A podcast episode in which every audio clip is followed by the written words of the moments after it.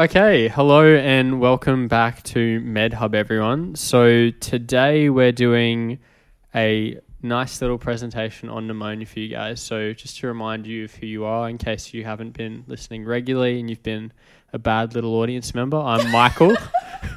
um, I'm Lachlan, And I'm Caitlin. and just we're just kidding. You don't have to listen regularly if you don't want to. but you Thought That would should. be a bit funny. I have yet to listen. Anyways, we're going to start with a case for you guys today. Um, and, you know, I don't want you guys to anchor bias too much just because we've called this podcast pneumonia and I've told you it's about pneumonia. You don't actually know What's what the case anchor is going to be about. Like- Anchoring bias is where you like, you like anchor to like the first diagnosis you think it is. Right. Yeah. So, like, you know, we might just be fucking with you. It might not actually be pneumonia. So, we start off with Betty. She comes into ED. She's a 70 year old woman and she presents with shortness of breath, some pain on breathing, and a productive cough. Hmm. What do you guys what do you guys Mm. think that sounds like? Well, I know this might come out of nowhere, but pneumonia does come to mind. Mm. yeah, could be. That's, that's out of left field. While we're while we're on that topic, does someone want to tell me what pneumonia actually is? Basically, a respiratory infection deep in the lungs, in the alveoli, or like in the interst- interstitium. I cannot pronounce that word. Interstitium. Yeah.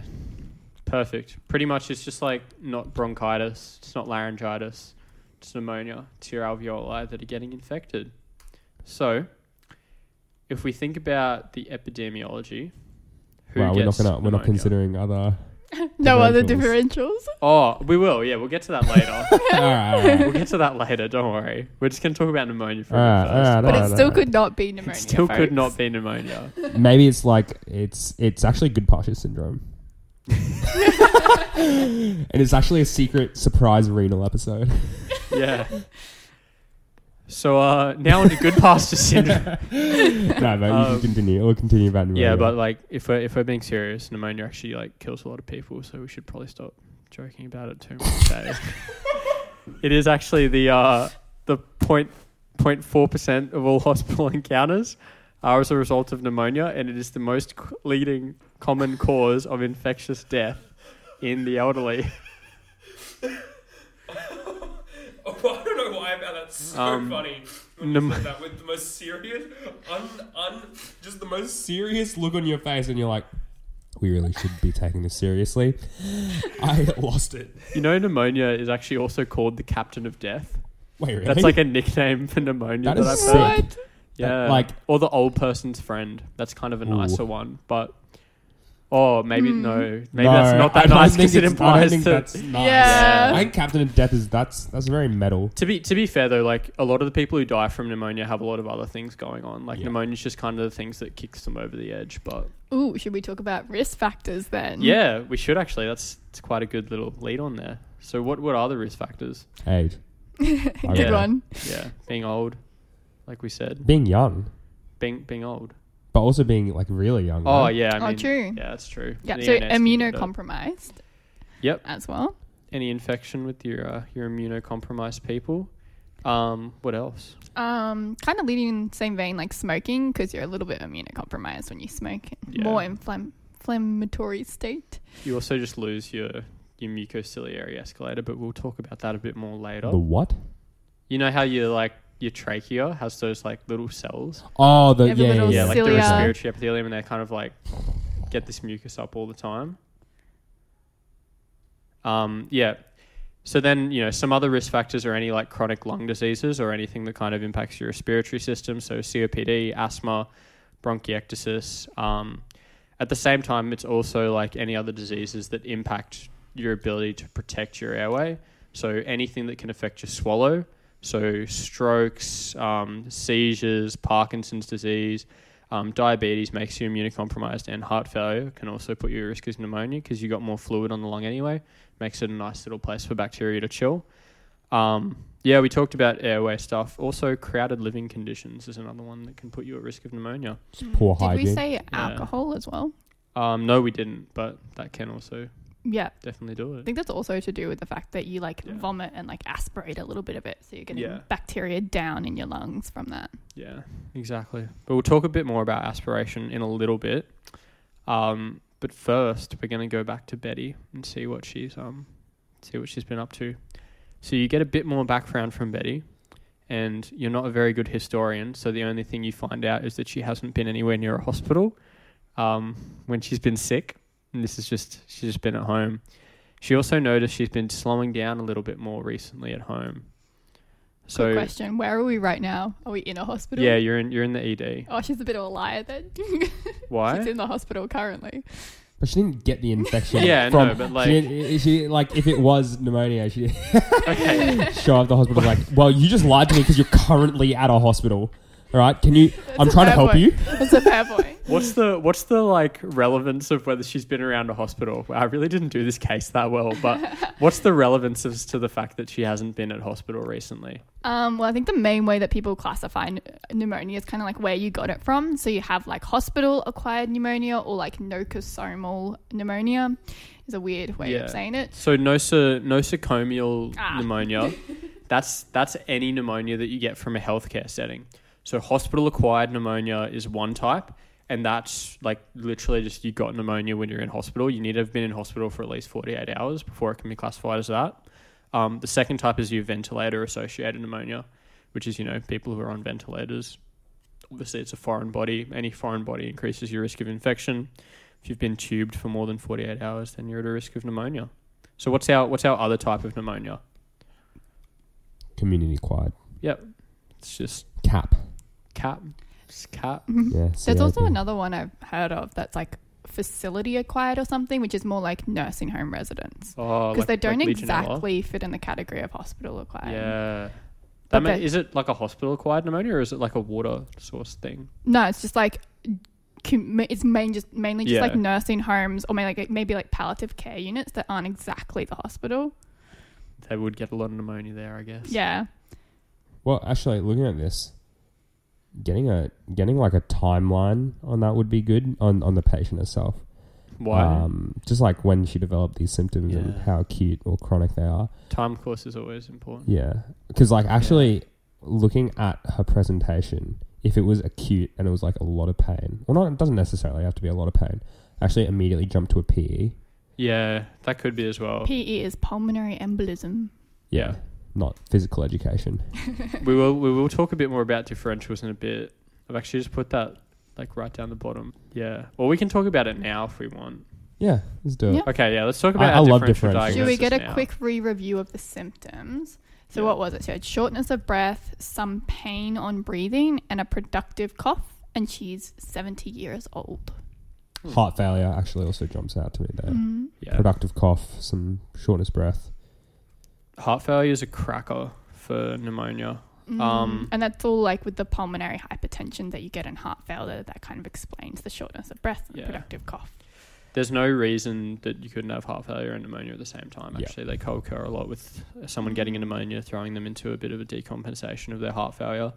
Yeah. Um, you can also have like an acute exacerbation of COPD, which functionally is actually really similar to pneumonia. It's just actually if it's an infective cause, um, you know. But you can go and watch our COPD episode if you want to learn more about that. Um, what other what other things could it be? I mean, also, as whenever I think CP- COPD, I think asthma too. Yeah. Asthma exacerbation. Yeah, definitely with that. Um, also PE, like Tangy said, and then apparently atelectasis as well, Hmm. lung Mm. collapse, or just influenza. Oh yeah, just a regular infection. Yeah, which Or an- can also or an be MI. Yeah, could be. Atypical presentation of an MI. Yeah, that's true. Definitely. Okay, so we've got our differentials. Should we hop back to what you wanted to talk about? Mike? Yeah, if I can remember. Yeah, okay. So we're talking about community acquired pneumonia. Now, if we're just going to break down that community acquired pneumonia, there's another like commonly addressed way of breaking that down. What what do we think that could be? Typical versus atypical. Yeah. So, like, I wouldn't. I reckon we shouldn't focus on this too much because this is kind of going out of fashion, and this sort of language isn't actually being used that much anymore. But generally, like a typical pneumonia is your classic lobar pneumonia. So that's where you've got one lobe of the lung is completely, you know, whited out on the X-ray. Um, infiltrates are in that lobe. It presents really acutely with your classic symptoms of pneumonia, your shortness of breath, um, productive cough, pleuritic chest pain, everything like that. Fever too. Yeah, exactly. Fever. Whereas your atypical, that's more of like a bronchopneumonia. So it's more of like a diffuse pattern throughout the lungs when you're looking at an X-ray, and it like tends to be a less severe pneumonia. Something that can kind of go unnoticed for a while.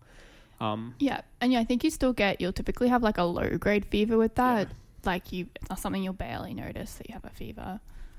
Um, and you get generalized symptoms too, like you have fatigue, um, and like maybe like headaches or just like generally not feeling the best. Yeah, definitely, definitely, definitely. The only other kind of pneumonia, which I guess I, I put it down as a separate category, just because I think it's something that's worth considering, is aspiration pneumonia. So, like we said already, that's just a pneumonia secondary to a swallowing defect where you've actually had some gastric contents being aspirated, so going down the wrong pipe, and then you get obviously all the bugs that live in your tummy going up to your lungs, which isn't good. Okay, so following on from that, if we can classify pneumonia based on where people have gotten the infection, we can also classify pneumonia based on the kind of organisms that cause it. So I thought that a good way to do this would just be to go through some of the typical organisms and talk about who these conditions are most likely associated with. It's worth noting, like before we do this though, that really anyone can get any kind of bug. It's not limited to these people. These just tend to be like the most likely presentations or things that will, you know, almost always happen in multiple choice question land, not always in real life, but it's worth Mm. thinking about. So, what is the most common cause of pneumonia?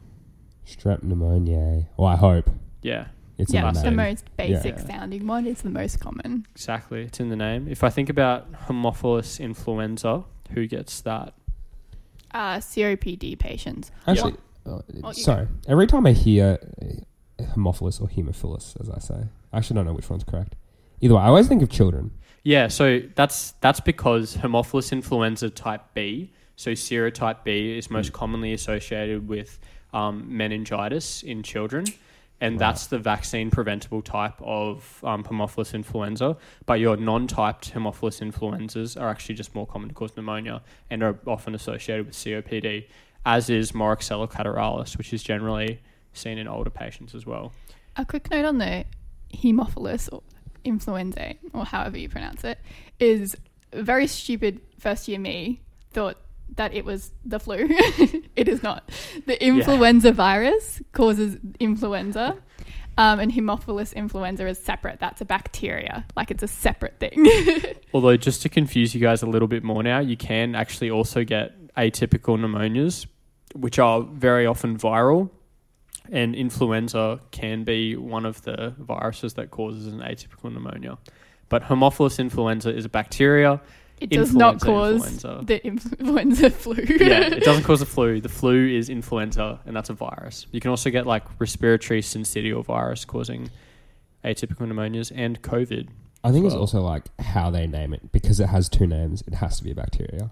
Yeah, You know? yeah, actually, that's true. Like versus viruses, always like Yeah, because it's like genus and species. Yeah. 'cause it's an Mm. animal. yeah. Mm. True. Well, it's not. An, are they? Are bacteria animals? That Uh, that they are they are in the yes. yes, Yeah. yeah, Yes. Yeah. Okay. tiny little rattles. Cool. Hold on, I'm gonna look that up. okay. If we're thinking about um, like, okay, I'm just gonna backtrack a bit here. We'll talk about this a bit No, more they're later. not animals. Oh Lol. no, They're not animals. we No. retract everything we said. Okay, we take that back. Um, but just thinking about the ways people can get pneumonia, right? You can either get pneumonia because the little micro bug has like shuffled its way down your trachea, down your windpipe, and seeded into your lungs, or you can get pneumonia because it's come from um, your bloodstream. So you've got an overwhelming sepsis, overwhelming bacteremia, um, or you you know you shoot up on the weekends, IV drug use, and then um, that can then in turn also Why only the weekends? Yeah, I'd do it every day. that's for the week. Oh yeah, also, that's a good point. sorry. Side note: I uh, think I've just- bacterias are, are monerans. They're not animals, Oh, okay. but they are they are obviously alive. But I they think are I may have also just revealed some fundamental lack of knowledge about IV drug use in myself that I'll need to correct. But What doing it on the weekends only? yeah, Well, I mean, you can also only do it on the weekends. yeah, that's true. Anyway, okay.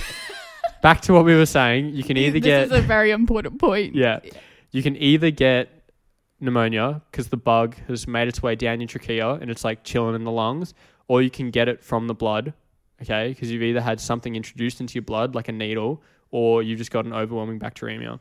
And the most common type of bug that you get from the primary bacteremia or IV drug use is what?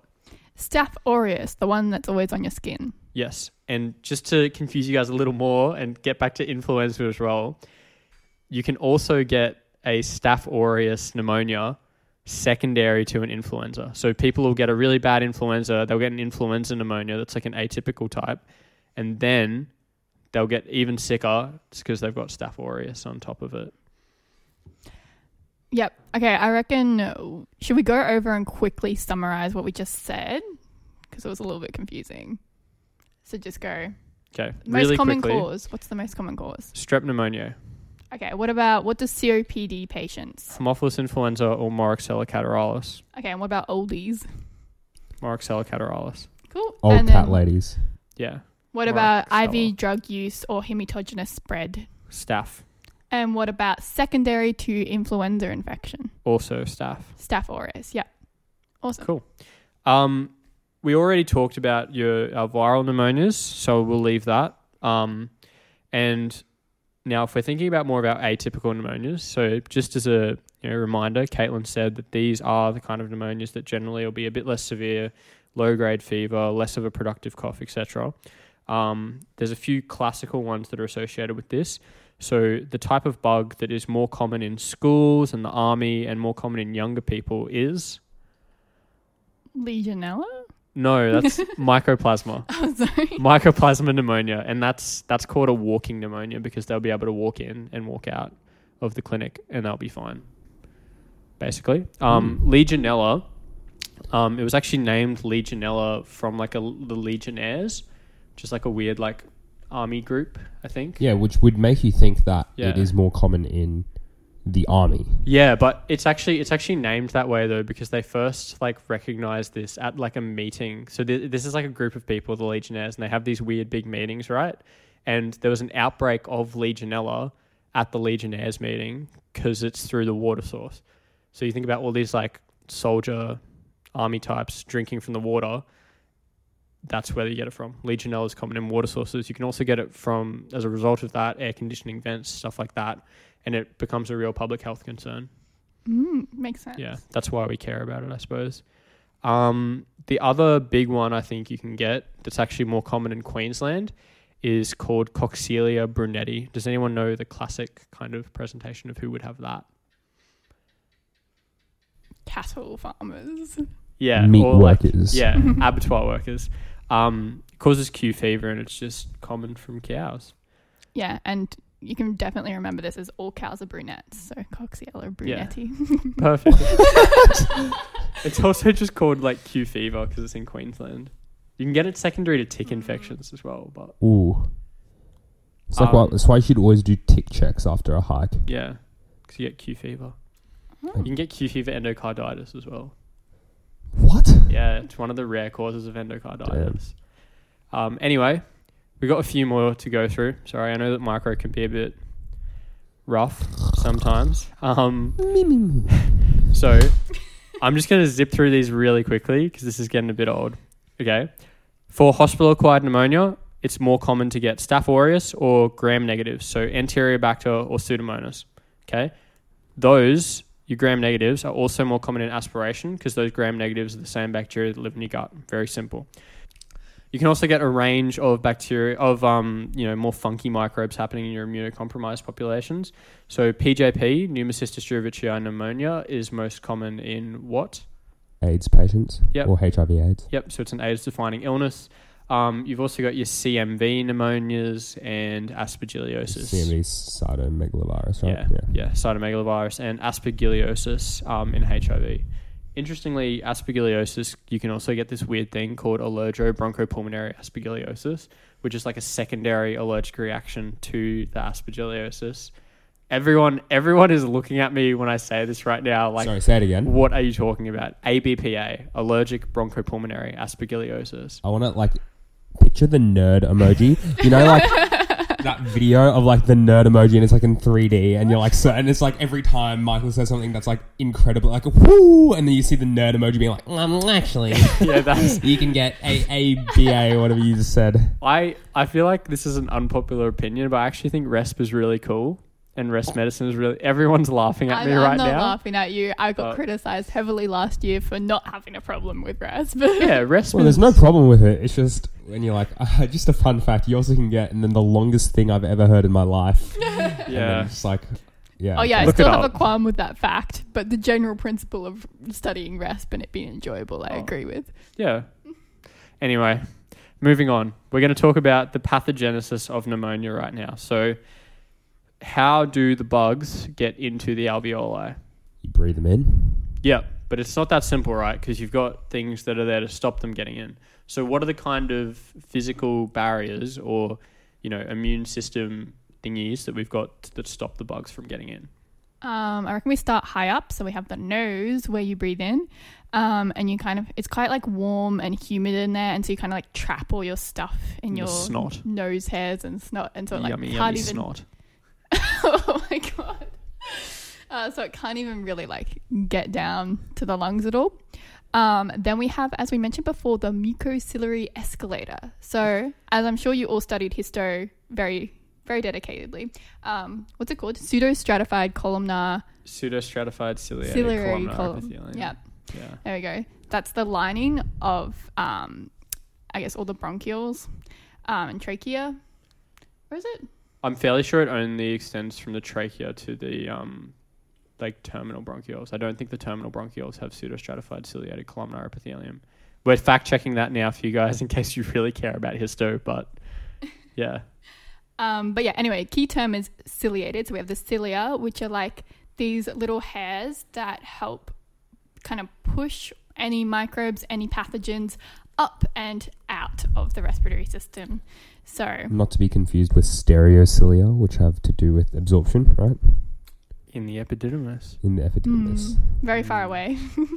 Yeah. That'll, be a, Um, that'll be a later yeah. episode. And this whole like little cilia pushing these pathogens up is called that mucociliary escalator. The Yeah. other part of that is mucus, of course. Mucus is involved there, traps the bacteria in it, and it gets pushed up by the Yeah. escalator. The mucus is made by the goblet cells as well, if anyone cares that much about histo. But moving on, um, you've also got little alveolar macrophages. They try and swallow up the dudes in the alveoli, and they also initiate the immune response.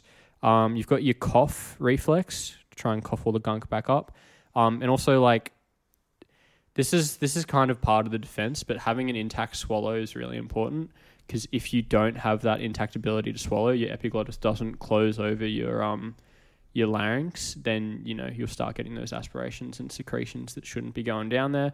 Um, the last one is obviously just the bugs that live there as well. You know, they used to think for a really long period of time that the lungs were sterile.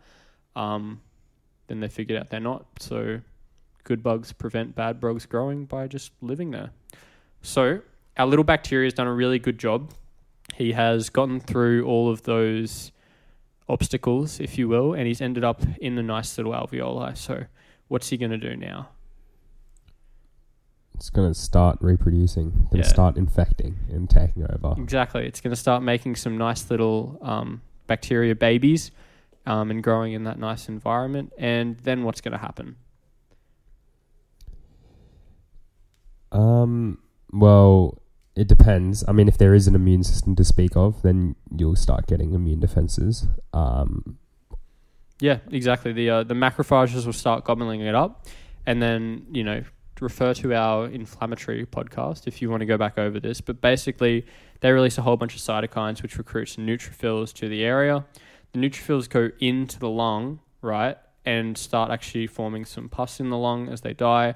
They also generate alveolar exudate, um, increasing the blood supply to the lung, which then in turns um, starts to basically fill the lungs up with fluid.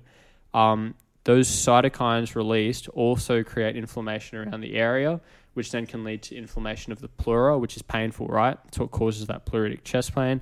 And then because you've got all this gunk sitting in the bottom of the alveoli, that impairs your gas exchange, which then is what in turn leads to people being hypoxic, right? They can't actually get the oxygen through because the distance it has to travel is too far. Um, the inflammatory response also triggers a fever. So, if we think about that pathophys, what do we think are the symptoms and signs of pneumonia? You'd uh, have trouble breathing. Exactly. What do we call that? Dyspnea. Dyspnea. Yeah, dyspnea. So, Also, pain on breathing is dyspnea, isn't it? no, Or- dys- dyspnea is the objective feeling of feeling short of breath. So it's actually it's an objective symptom. What's pain on breathing? Pleuritic chest pain. I thought Is that literal? Is that? Is it? Pleuritic chest pain is worse on breathing in, and it's localized to an area, but it actually isn't just pain on breathing. What Oh. else? What else will we get? We'll get pleuritic chest pain, dyspnea. Cough. We have all Yeah. that consolidation in the lungs that we're going to cough up. Exactly. Not always, but you can definitely get a cough. And then one more thing. Uh, fevers, as we talked about before, we've got an immune response triggered. Our Perfect. macrophages send off signals for inflammation, so we have a fever. Perfect. Um, and then we're gonna whip out our stethoscope and we're gonna do some doctoring. What are we gonna Before we do that, just a quick clarification on the cilia. Yeah. They are from the trachea all the way down to the bronchioles. Oh, And they stop before the alveoli. so I was right. Yeah, nice. Nerd emoji again. nerd emoji. Massive nerd emoji. Michael Massive. looks around the room like so proudly. Um, okay, back to doctor mode. We're going to do a little examination on Betty right now. So, what are we going to look for? Do a general inspection first. We're gonna we're gonna wash our hands and introduce ourselves. Do you want to ask the que- Do you want to say what you're looking for, and I'll give you the answers? all right, Betty. Alright. Um, Hello, I'm how's y- Betty. how's your breathing looking? Are you using any accessory muscles of respiration? Do you sound short of breath? A little bit. I'm a little bit tripody, and like you can see my, you know, sternocleidomastoids and breathing muscles and that. um, when someone's having a lot of trouble breathing and using all the extra muscles um, to help them breathe, they typically kind of like when they're sitting in the chair, they might rest their elbows on their knees, and so it kind of like looks like a tripod, I guess. So that's why. It's because it takes the weight off your cage, off your thoracic cage, right? It takes the weight of your arms and your chest off your thoracic cage by resting it somewhere else, which then means they can just expand easier. But yeah, okay. Back back to what we're looking for. What else can we see on Betty?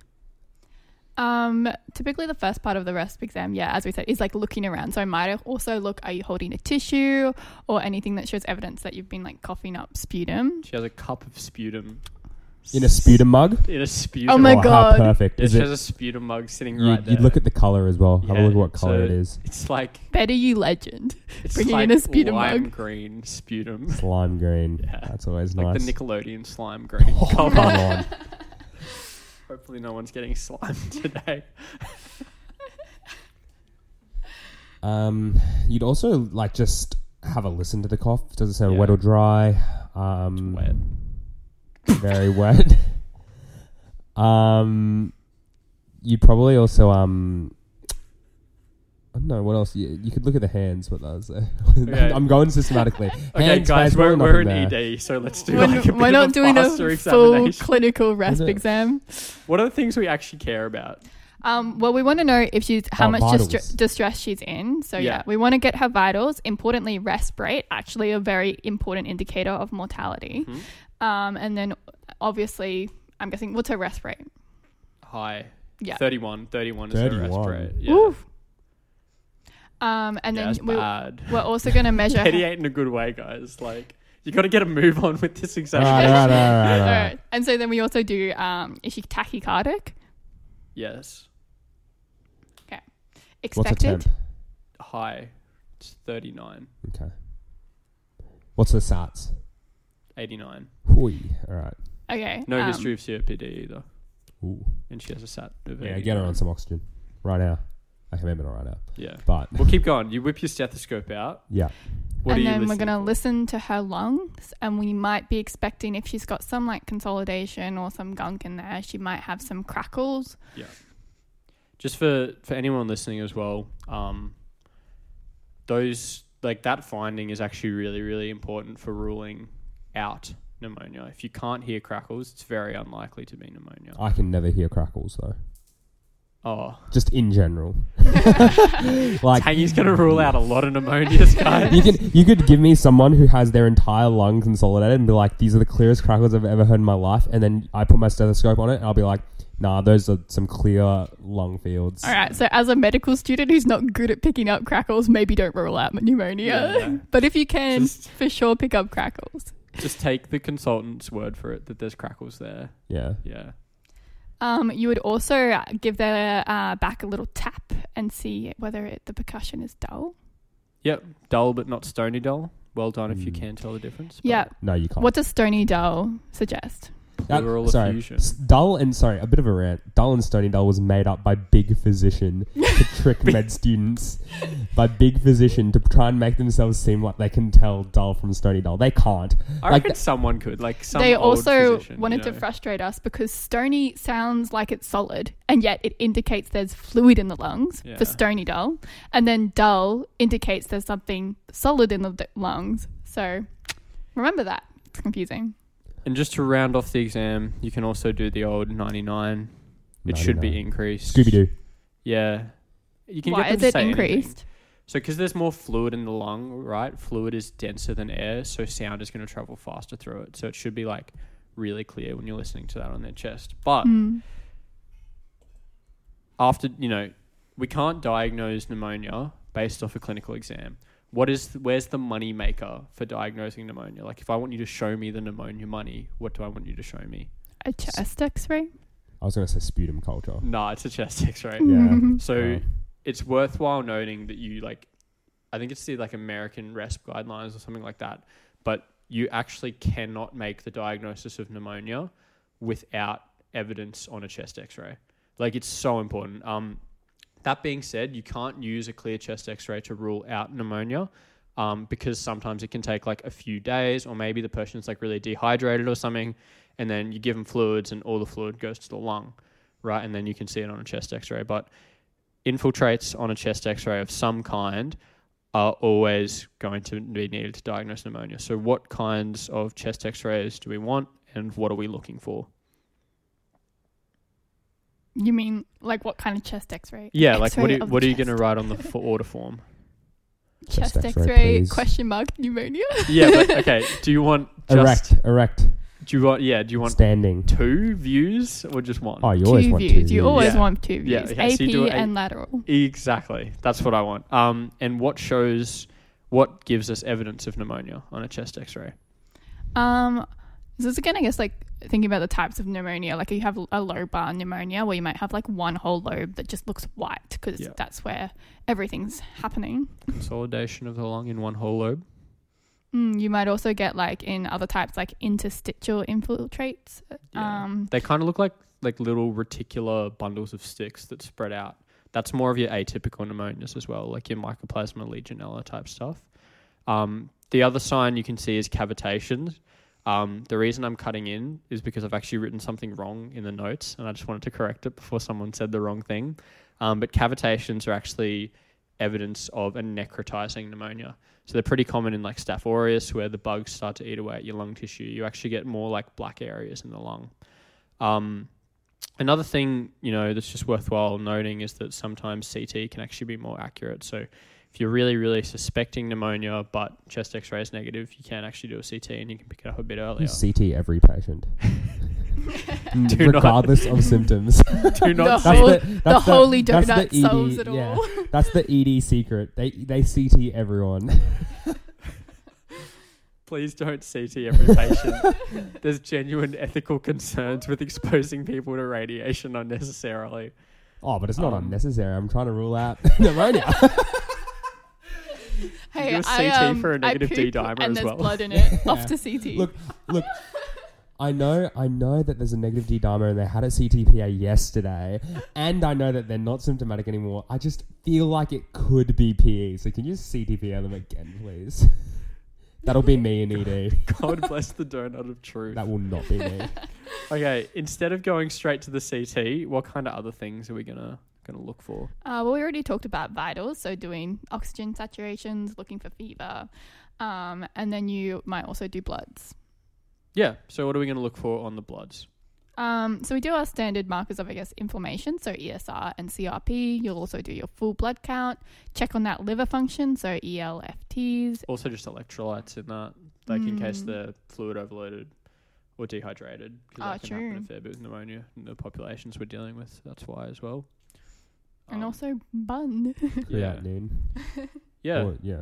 um, because if you're dehydrated, that can go up. Um, Also renal function. yeah, Yeah. Which I suppose is part it's of important for CT. Yeah. that's why they do it. That's a joke. Um, okay, if, if someone's a bit more severe, what kind of things can we start thinking about doing? Um, or if they're quite severe, we might be concerned about, I guess, more if they're, I guess, like more intense bacteria and c- different pathogens that could cause it. So we might do the sputum culture Yeah. and also a blood culture, maybe checking for sepsis. Yeah, exactly. So basically, if anyone is severe enough to get admitted to hospital, they should definitely be getting a blood culture. Um, sputum culture is done to firstly like figure out what kind of bug they're dealing with. It's not the only way to actually test for the bug.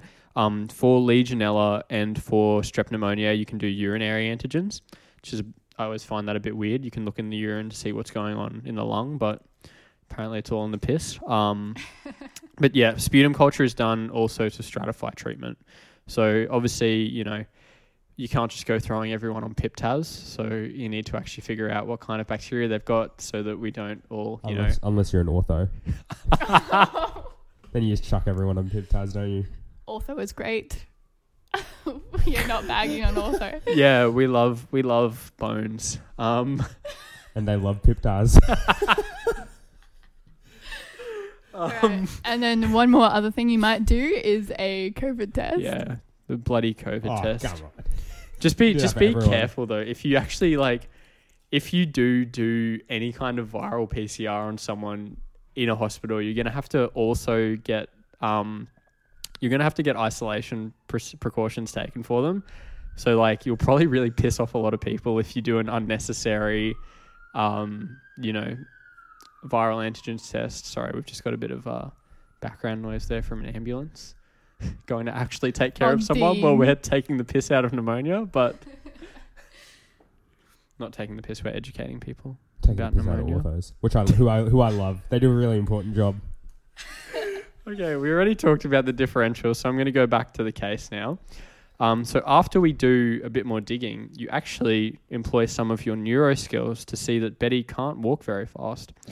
She isn't swinging her left arm. You suspect that she may have. You looking at us to? Yeah, I, I am. Yeah, Parkinson's? yeah, Parkinson's, and you make a note to refer her to That's neurology. me blanket remembering that any issue with gait and old person, I think I was going Parkinson's. to say stroke. Do you want to explain that more? okay, so this isn't about Parkinson's, so I'm just going to very quickly say that not being able to walk very fast is generally a clear sign of decrementing bradykinesia, and the inability to swing one of the arms in that walk is a very, very characteristic sign of Parkinson's. It could be a lot of other things, but just briefly talking about that.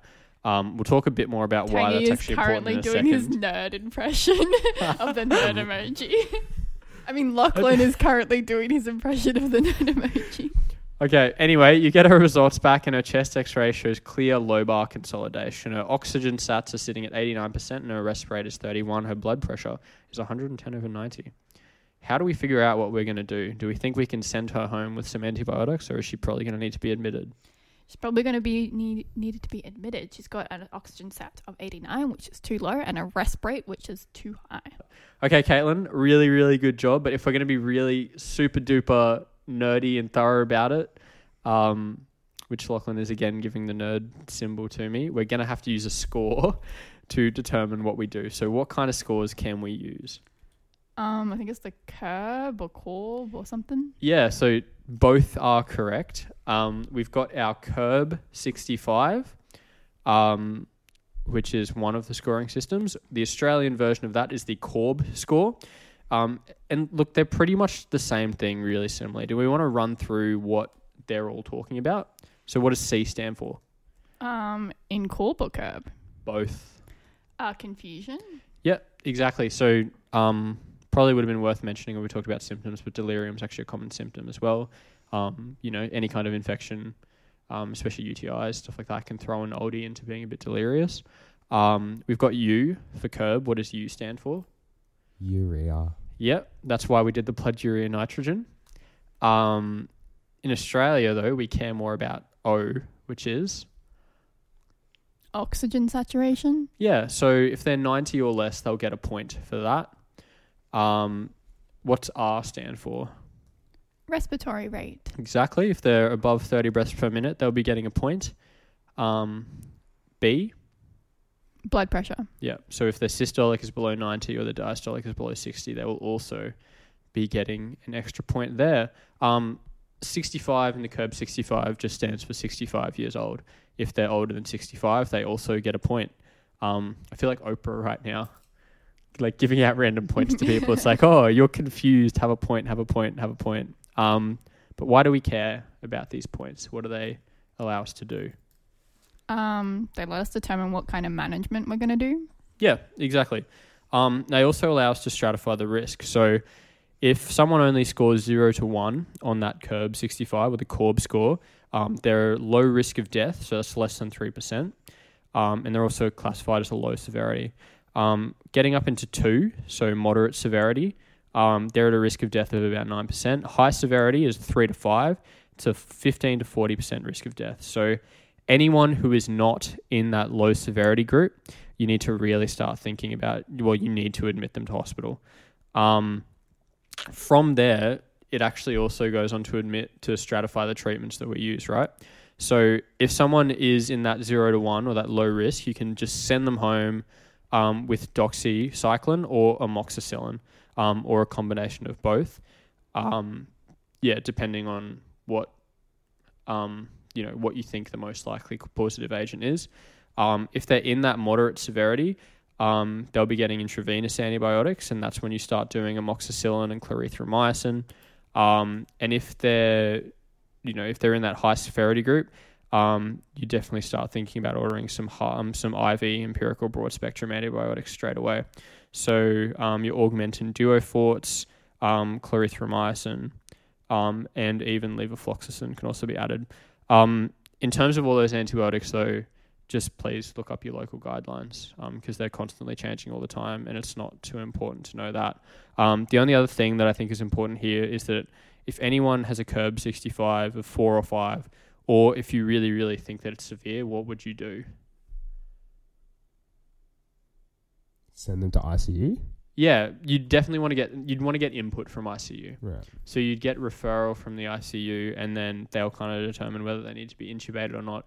And honestly, at that point, whether there is actually a point to intubating them, just considering we are dealing with a lot of older people, you know, advanced care planning and stuff like that.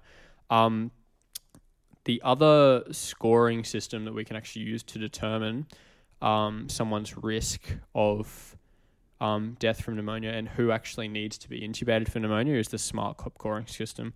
Um, but I'll leave you guys to look that up in your own time because that's probably a little bit beyond the scope of the course. So now we've diagnosed Betty with pneumonia. Um, we're all happy with that. Is that okay? Should we just accept that people just get pneumonia? No. Yes. No, no, no, we shouldn't, right? Um, it's not just a normal thing for someone to get an infection in their lungs, okay, in their alveoli. The Oh, oh, reason, you meant you meant for her specifically. no, for anyone. Well, I like. Do you mean like we shouldn't accept the fact that pneumonia happened? No, well, It's I not mean- real. It's a conspiracy. we can't by big rest. we can't philosophically reject the notion of pneumonia, but we can't just sit back and be like, okay, they got pneumonia, whatever, oh, right? Oh, right, sure. I thought you meant like, Yeah. like, can we accept the fact that people get pneumonia? I'm like, yeah, I suppose you can't like hundred percent remove it. no, I mean, what what I'm trying to get at, right, is there's only a few reasons why people actually get pneumonia. It's because they have a particularly nasty bug that's actually able to bypass it. So that's most of the ones we mentioned, right? Um, especially your Moraxella catarrhalis and your Legionella, things that are actually infecting young, healthy people. Um, they're immunosuppressed or they're immunocompromised in some way. So that doesn't always have to just be your diabetes or your HIV. That can also just be an underlying cancer, something like that, some other kind of structure abnormality. Um, which we will touch back on in a second. Um, and the third reason is because of an overwhelming inoculum. So all that means is they've got a shit ton of bacteria in their lungs that shouldn't be there, and that is normally because of an aspiration. So what do we think has happened to Betty? Why has she gotten her pneumonia? She has, well, perhaps has Yeah. Parkinson's. And why does Parkinson's lead to pneumonia? Get some dysphagia in there, don't you? Exactly. Phagia. It's actually the leading cause of death for people with Parkinson's is Pneumonia. aspiration pneumonia Mm. Oh. and falls. But falls actually might be the leading cause of death. I just know that aspiration is a big cause of death. I don't know if the leading cause of death, but Right. yeah, it's definitely up there. Um, okay, what happens to people with pneumonia? That's bad. They die. Well, that's one of them. They recover, they get complications. Yeah, basically, the way I, I kind of think about it is either the pneumonia goes really bad and you get sepsis, so disseminated infection and the immune response that goes with that, leading to hypotensive shock. Um, well, any shock is hypotensive, but leading to shock. Um, or you can get acute respiratory distress syndrome, um, which can also throw you into, um, you know, a type 1 respiratory failure, I believe. Um, or from current or chronic pneumonia, recurrent pneumonias, you can start to get bronchiectasis. So that's just a widening and scarring that a buildup of mucus at the lung. Okay. You can get some other things. I guess we already kind of talked about, like lung, lung abscess. Oh yeah, is that can another happen as well. And that could hang around for a while. Yeah, and cavitations and stuff like that too. I can't, can you guys think of any other complications or Well, again, I, I just had death, yeah, there's a pretty common sepsis, one. death. Yeah, Um, I think those are the main ones. yeah. I think we've touched on the main ones. So in the interest of time, there's one more thing I'd say that's important. Um, when you're writing on the discharge form, okay, if you're the intern and you, you know what, Betty's miraculously got better. We've probably had to admit her because she had a pretty high curb 65, but you're about to send her home. What is the thing that you need to remember to write on the discharge form? continue antibiotics when you get home. No, can't. I mean, maybe. Do deep breathing exercises because it helps your lung function recover. You get those incentive spirometers. Yeah, it sounds pretty good as well. But cheating off the slide, you've got follow up chest x ray may or may not Yeah. be indicated. Um, I when I was researching, I found there was a bit of debate on this, but I think, especially if you're dealing with someone who's young and healthy and they rock up to hospital with a really bad lobar pneumonia, um, you really need to start thinking about an underlying cancerous source, and you also need to do a follow up chest X-ray to check um, whether there is uh, firstly a lung cancer underlying it or any kind of lymphadenopathy, other things like that, um, and no scarring following on from the pneumonia, so placing them at risk of bronchiectasis. Yeah. I think that's all for today, unless anyone else has anything else to add. No. Cool. All right, Thanks thank very much. Michael, for the sorry. No, no, thanks, sorry, thanks, Caleb. Mikey. Thanks very much for listening, guys. Mickey D. Yeah, my last name starts with D. If Or anyone's Mickey- interested. Big. P for Middle name big. pneumonia. Thanks for listening, guys. Feel free to tune in next time if you want. I won't get angry at you if you don't. But I will.